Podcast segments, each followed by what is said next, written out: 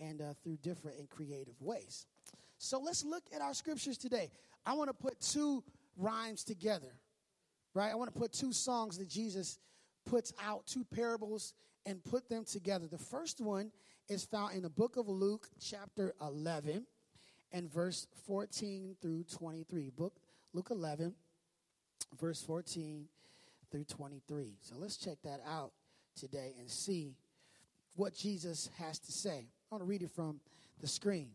One day, Jesus cast out a demon from a man who couldn't speak. And when the demon was gone, the man began to speak. The crowds were amazed. But some of them said, No one, no wonder he can cast out demons.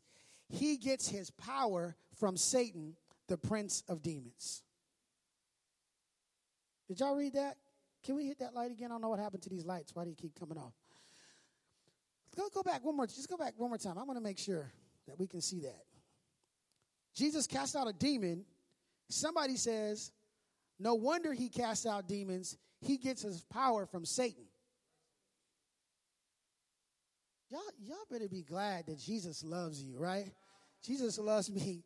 This I know. You don't even want to know how that text would translate if that was one of us, right? You get your power from Satan, right?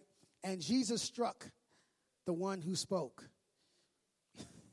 and then he healed him of all his broken teeth. That's what it would have said after that. Look at verse 16. Others tried to test Jesus. They must not know who he is, right? They trying to test Jesus. Look at this word demanded. Really? Demanded that he show them a miraculous sign from heaven to prove his authority. Sound like Jesus has some haters in the crowd. Jesus is healing somebody and he has some haters. So here's what Jesus says. Jesus tells his DJ, right, to get that beat going. DJ brings the beat in. He's rocking back and forth. He's getting ready to spit some fire. That's what Jesus says. He knew their thoughts, right? He perceived what they were thinking. So he said, Any kingdom divided by civil war is doomed. So, one liner Jesus dropped. A family splintered by feuding will fall apart. I wish I could preach that this week, but we're going to cover that in the next series. Because some of our families are falling apart because we can't forgive and we can't reconcile and we can't heal. And look what Jesus is saying. And you say, I'm empowered by Satan. But if Satan is divided and fighting against himself, how can his kingdom survive? That's what the devil does to the church. He tries to get us divided and fighting so that we can break down ourselves and our churches won't survive. Here's verse 19. And if I am empowered by Satan, what about your own exorcists? In other words, the ones that you have working for you. They cast out demons too. So they will condemn you for what you have just said. In other words, check your crew, right? Check your boys, because they fall into the same category. Jesus says in verse 20, But if I'm casting out demons by the power of God, then the kingdom of God has arrived among you. In other words, because you just saw me cast out a demon, that means that God showed up. That means that I'm showing up with the power of God. For when a strong man is fully armed with guard and guards his palace, his possessions are safe. Right? He's got armed guards out front. He's got security. He's got a team that's that's making sure everything's there until someone even stronger attacks, overpowers him, strips him of his weapons, and carries off his belongings. Now, last verse, anyone Here's the fire right here. Jesus is Jesus is just making it so clear. Anyone who isn't with me opposes me. And anyone who isn't working with me is actually working against me. Okay, I want to read the next uh, parable. We'll come back to that. Look at chapter 12. Just go over one chapter, chapter 12, beginning at verse 13. Then someone called from the crowd. We got some haters in the crowd. What is the, what is the deal with the crowd? Can I just help you? Stop listening to the crowd. Stop getting your advice from the crowd. Stop getting your advice and your inspiration from your followers on Facebook and Instagram and Snapchat, whatever else you use. Someone calls out for the crowd Teacher, please tell my brother to divide our father's estate with me. Interesting request. Jesus responded, Friend, who made me judge over you to decide such things as that? Then he said, Beware, guard against every kind of greed. Life is not measured by how much you own. Then he told them a story. A rich man had a fertile farm that produced fine crops. This brother had a major farm. He must have owned Barochi Orchards or something like that. He said to himself, "What should I do?" Right? He's in the, he's in he's in his uh, his palace. He's counting his money. He's looking at his accounts. What should I do? I don't have enough room for all my crops. He said, I'm balling out of control. I don't know what to do. I got money flying other, everywhere. Then he said, I know I'll tear down my barns and I'll build bigger ones. Then I'll have enough room to store all of my wheat and other goods. He didn't just own Barochi orchards, he owned hops. He was supplying the Budweiser. He just had everything on point.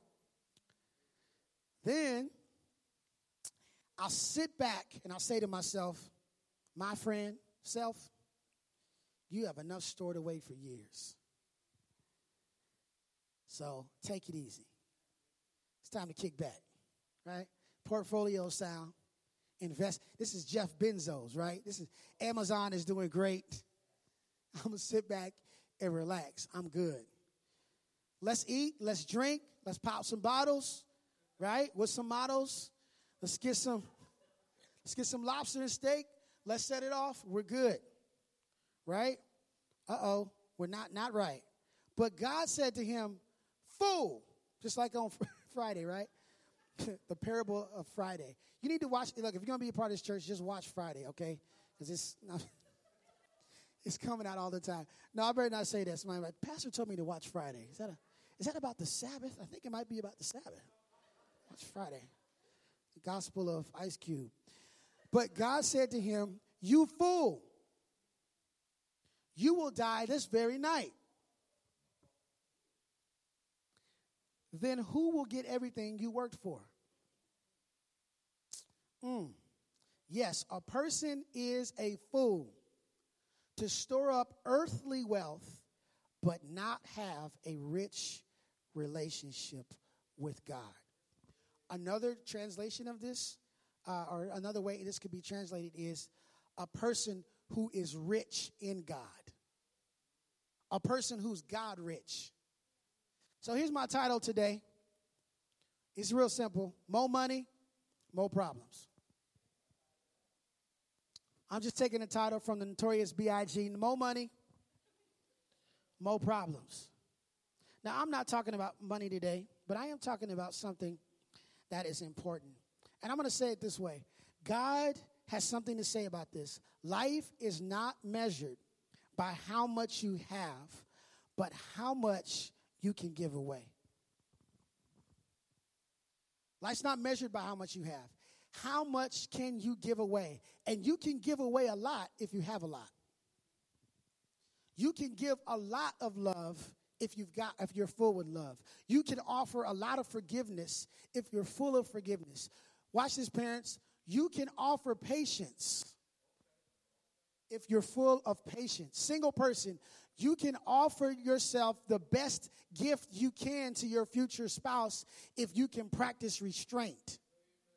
Because it's not about how much you have now, it's about how much you can actually give away. That's the whole theme of overflow. It's being able to give and be filled and give and be filled and give and be filled. And Jesus has got some deep things to say.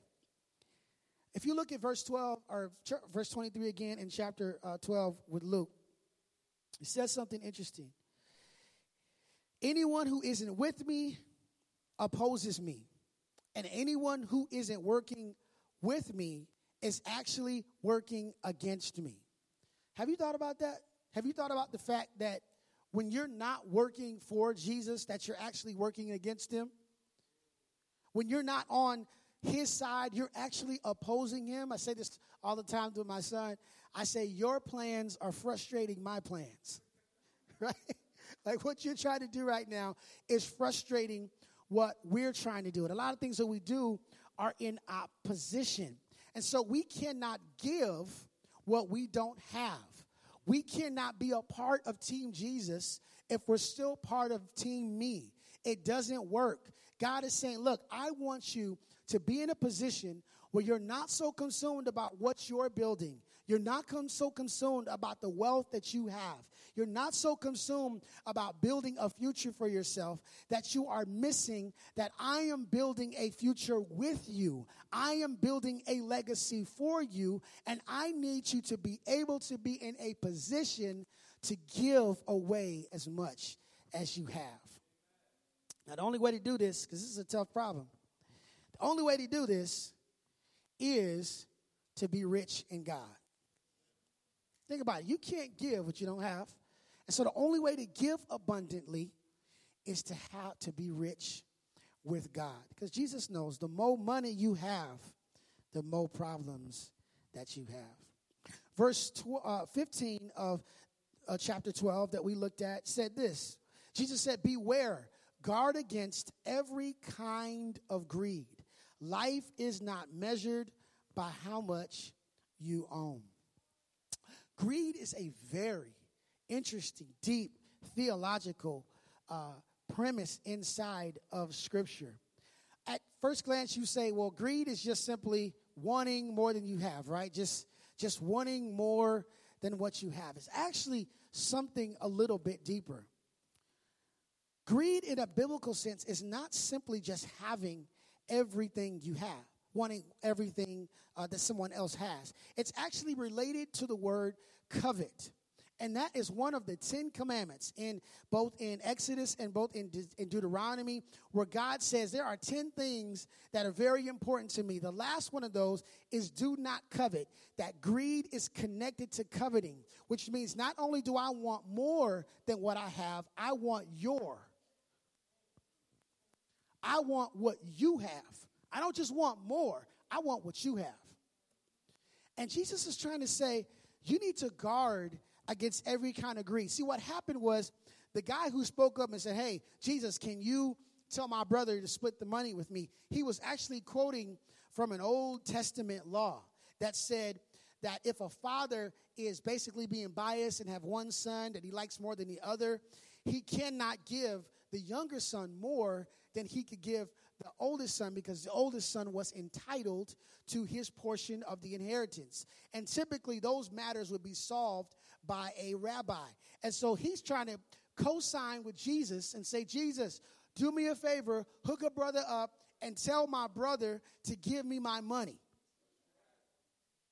That's what he was saying. And he was putting Jesus on blast. He was shouting from the crowd, Jesus, I need you to do something. Here's what's deep about this. I'm going to get to this in a second. Spiritual greed is not only just wanting to have something more than I've got, not only wanting to have something that belongs to somebody else, but wanting all of those things and asking Jesus to help me get it. Now, Jesus says, listen, I need you to w- beware of all types of greed, which suggests that there are greed, different kinds of greed, and different degrees of greed. There's different types of greed, and there's different measures of greed small greed, major greed. But Jesus says, I want you to be aware of all kinds of greed. I wrote a quick little list of some things that came to mind. Let's walk through these together. How about just simply the greed of wealth? Just wanting to be wealthy. Just just desiring to have um, as much money as you can. And a lot of times that wealth is not so that you can bless people. That wealth is not just so that you can have a cert- certain status, but a lot of times people are building wealth because they're trying to prevent disaster. They think money is going to protect them. They think money is going to hook them up. But the problem is, sometimes God says, don't tear down your barns because your night, life is required of you the same night. Here's how greedy this guy was to go back to that, that story. He said, I'm not only going to build new barns, I'm going to tear down the ones I already have. He didn't say, I'm going to build more barns. I'm just going to tear down everything I have and start over. He is so wealthy, he is so consumed with goods that he doesn't even care about the barns he has. He's just assuming I got so much money, I got so much flow that really there's nothing that can come against me. I, I can tell you now that in 10 years I'm going to be paid. You know, you, I'm sure you guys saw the news that uh, the, the, big high profile divorce of Jeff. Um, I always call him Jeff Benzos because that's the only. I can't remember his last name, and I think his wife's name is Michelle, his ex-wife. I could be wrong. Somebody knows it. Shout it out. And you know, she had become the fourth wealthiest woman in the world after this divorce, and everybody was going crazy. First of all, you probably know that the Amazon was her idea in the first place, right? I mean, let's just be honest about this, right? It was probably her idea in the first place. And she was like, you know what, Jeff, what you should do is stop selling those books and you need to sell everything else online. And then he was like, you're probably right. And then, you know, Amazon just makes so much money. It's just like, it's just crazy, right? Like, I think Jeff made back money in like the next day or the next month. He made back what he lost in the divorce. But here's Jeff Bezos saying, look, I got so much money. It doesn't matter what happens in the future. I'm going to be good. And there's a sense of presumption Jesus is trying to warn against. Don't just expect tomorrow to come the way it came today. Don't just expect that financially you're going to be good every single step of the way. What about the greed of power? The greed to make all the decisions. I'm the man in this house. I make all the decisions. We eat what I say we're going to eat. We go where I say we're going we watch what I want to watch. We go to bed when I say we go to bed. Just power hungry. Just greedy with privilege. Just, it's my decision. It's, I can do what I want to do. What about the greed of fame? Popularity, being noticed, being seen, being appreciated, coming in the door, stopping the show, coming in the door, rolling my eyes at the other girls because their shoes ain't hooked up and my nails are flawless and my lips are popping. I'm just walking in the door and I'm just shutting it down. What, what about that greed of attention? I, want to be seen. I want to be heard. I want my opinions to go forward. Don't do this because I didn't agree with that. What about this, this greed of pleasure? Wanting to feel good all the time wanting to feel good every second of the day, wanting to be in a position to have whatever you want because you want it, because your body craves it. I'm going to give it to myself. I don't deny anything to myself. Whatever I want to watch, whatever I want to hear, whatever I want to do, I can do it because I want to do it. And Jesus brings up this idea of godly greed to say, not only do I want all of these things, but I want you to do it for me, Jesus. I want you to get it for me. I want you to step in and I want you to make it happen. Because look how many times I go to church. Look how much I know the scripture. Look how long I've been in this church. I should have a say of what happens. I should have a say of what we do. I should be able to make sure that the decisions go in my favor. And because I'm so holy, and because I'm so spiritual, and because I'm so Adventist, and because of what I don't eat, and because of what problems I don't have, I am asking you to do something for me and not do it for somebody else. I want to be in a position spiritually that nothing can happen that can shift me or mess up my salvation. I just want to be protected. I want the authority that you have. I want the position that you have. I want the, the role that you have. I want to be able to be in charge. And Jesus is like, You must have lost your mind. if you want something so bad that you need Jesus to get it. See, that's and that's a speech of scarcity. That's a that's a someone who's thinking about being afraid of losing something. Because the reality is life is not measured by what you have, but what you can give away. And the reality is, if you have God, you don't need anything. If you have God, you don't need anything. If you're in a place of overflow, Jesus is saying you can give it away. It may not be money, it may not be power, but I can give it away. That's the that's the that's the essence of the church. That when you come in the door or you come into the community of faith, it doesn't matter what how many degrees you have, it doesn't matter, your gender or your ethnicity. We are all equal at the cross. And that means everyone has opportunity. Everyone power is shared. Nobody is holding something and saying this is mine. When you have God, you can give it away. I don't need anything. Because I've lived my life pouring myself out. And if Jesus requires of me my life tonight, it is good with him because I have lived my life to pour out what I have. And so in this first parable, Jesus says this guy has torn down his barns instead of building up. It's so easy to try to climb that ladder and step over people and tear people down to get what we want. But the church is about building people up to get what he wants. We're not about tearing people down. We're not about tearing families down. We're about building people up. And God says the first thing I need you to understand here is that I don't want you to tear anything down. I want you to build up. If you've got extra, give it away. If you've got enough, give it away. If you've got time, give it away. If you've got a gift, give it away. If you've got a talent, give it away. Use what God's given you to bless someone else's life. So then, go back to Luke 11. And I love this particular story too. I guess I'll read it from the screen again another person we read it shouted out and said, Jesus, you're getting all this power from the devil. You're getting all this power from Satan. And Jesus wants to break this down. He says, Look here. Any kingdom that's divided by civil war is doomed. Any family splintered by feuding will fall apart. You're accusing me of having power, but there's no reason that I would have power from the enemy because I am tearing down what the enemy built.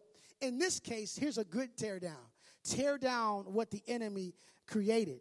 And so I'm about not tearing down uh, my own kingdom. I'm about building up a kingdom. See, Satan, all he wants to do is destroy and tear down. And let's go over to verse, I think it was verse um, 20, no, verse 18.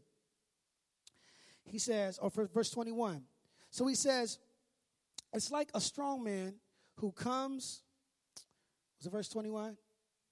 Yes. For when a strong man is fully armed and guards are in his palace, his possessions are safe. When you've got everything taken care of, you feel safe, you feel comfortable. Then he says, What happens next? Until someone even stronger attacks and overpowers him, strips him of his weapons, and carries off his belongings. Jesus says, You may think that your life is protected that you've got everything in place. You've got a strong man at the door. You've got a security team. You have locked your heart. You have locked your emotions. You have locked all of those places that trigger you giving something away. You've got it contained. You've got your finances in order. You've got all the people you need. You don't need anybody else. You've got your routine. You've got your favorite shows, your favorite team, your favorite food, and you're just walking through life. Everything's good. I'm protected. I'm safe until he says somebody else shows up. Somebody even stronger shows up. Illness knocks on the door. Divorce shows up. Brokenheartedness shows up. Legal battles show up. And then something or someone stronger comes to the door and begins to strip everything away from you. Jesus says, Everything's good until Deebo shows up. You say, I'm just going to tuck mine in. Right? I'm just I'm just going to hide my gift. I'm just going to hide my my precious stuff. I'm, I'm just going to hide my heart. Then the strong man comes in and yanks it from you. And you work hard to rebuild everything back up. And then another, and you feel safe and you feel good and you feel like you got things back. And then another strong man shows up and takes over. Then the same boyfriend keeps coming back around, around and around, but it's a new name. Same guy, new name. Same marital issue keeps coming back up. The strong man keeps tearing it down. And God is saying, You don't have enough in the bank to keep rebuilding your life. You need to be rich in me. A relationship with me is rich. It's, it's full because I can do so much more than you can do. Some of us are afraid of those incline of those inclinations because we feel like Jesus is Deebo. Jesus is coming to ask you of something that, that it's not fair. What do you mean, Jesus, you're asking me to serve in the church? What do you mean you're asking me for tithe and offering? You see my bills. What do you mean you're asking me to submit to my spouse? What do you mean you're asking me to spend time with my kids? What do you mean you're asking me to do less of this and more of this? What are you talking about? Why are you asking me to do something that I'm uncomfortable with? My kingdom is safe. I, have been living this way my whole life. God's like, I'm not Deebo. I'm Craig. I knocked Deebo out. I say, don't touch my child. Don't put your hands on my church. Don't put your hands on my people. These are my people. And Jesus is simply trying to say, look, being consumed with trying to protect what you have is not worth it because life is not measured by how much you have, but how much you're willing to give away. How much can you give? I know what you might be feeling. Pastor, I ain't got much to give. You, you should be happy that I'm here today, and I am. But what happens if you could give a little more in that relationship? What would happen if you took your fathering to the next level? What would happen if you took your parenting to the next? What would happen if you were a better son, a better daughter, a better neighbor, a better coworker? What if you went to work and you had something to give instead of expecting someone to give to you? What would happen if you completely changed the game and you showed up and said, "Guess what? I'm not here to take, I'm here to give."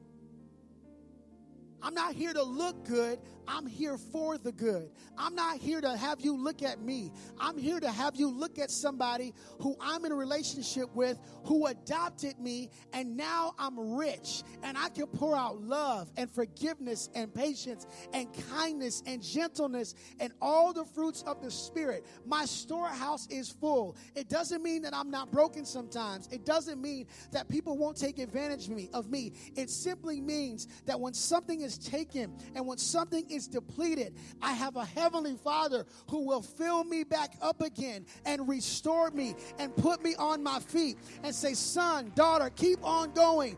Don't give up. You have more to give.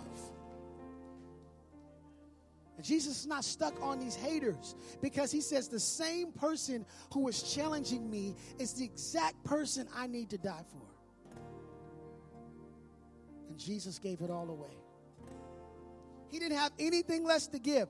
Jesus poured it all out on Calvary. There was nothing, he held nothing back. He said, I'll give it all. Everything I have, I'll give it to you because I love you, because you're valuable, because you're worth it. And I want you to be rich in the kingdom. And when God comes again, when Jesus comes with our inheritance, for the sons and daughters of God.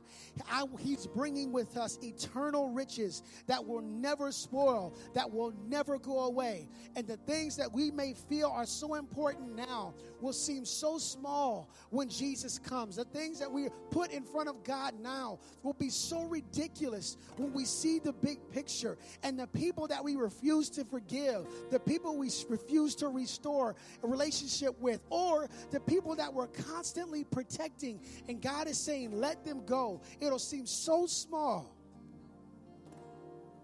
when Jesus comes with all power and heavens are opened up and we come to live with him forevermore. And so God is saying, I don't want you to be earthly rich. I want you to be God rich.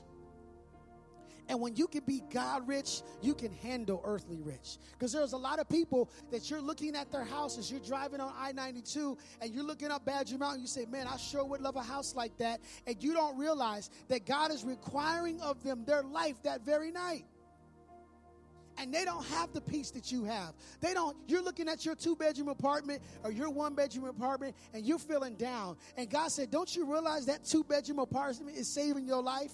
Don't you realize that that tight quarter is forcing you to trust me? And I'm going to gift you with so much that you won't be able to receive it.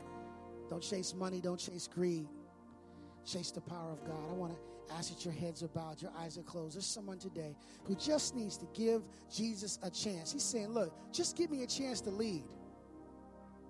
Just give me a chance to knock out Deebo. Give me a chance to protect you.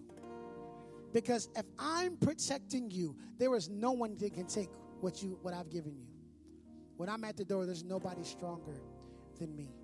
And perhaps you're saying today, Jesus, you know what? I have been taken advantage of so many times. I've, I've people have failed me, they've hurt me, and over and over again, I've just surrendered to everything that's happened to me. And today, I want to give you a different. I want to give you a chance. Today, I want to say, Jesus, I need you to come into my life, and I need you to lead me. If that's you, while every head is bowed, every eye is closed, people are praying for you right now. If you just do something bold and just slip your hand up, nobody's going to see it but me. God bless you. I see it. God bless you. I see it. I see it. I see it. I see it. I see it. Hands are going up all over the place. Continue to pray. More hands are going up. There are people saying, God, I need you. I want to pray for you. Father, I pray that you be with all of those whose hands are risen, and that you would say to them that you are loved, that you are cared for, that you are protected, and that they were died for, that they are important into the kingdom of God. And I pray that you will make us rich in you today. I pray they will leave here knowing that they are forgiven. I pray that they will leave here knowing that they were restored, and that they would repent. They would change from trying to lead themselves and allow you to lead them. And we love you and we thank you. In the name of Jesus, we pray. Amen and amen. Come on, let's give God a praise.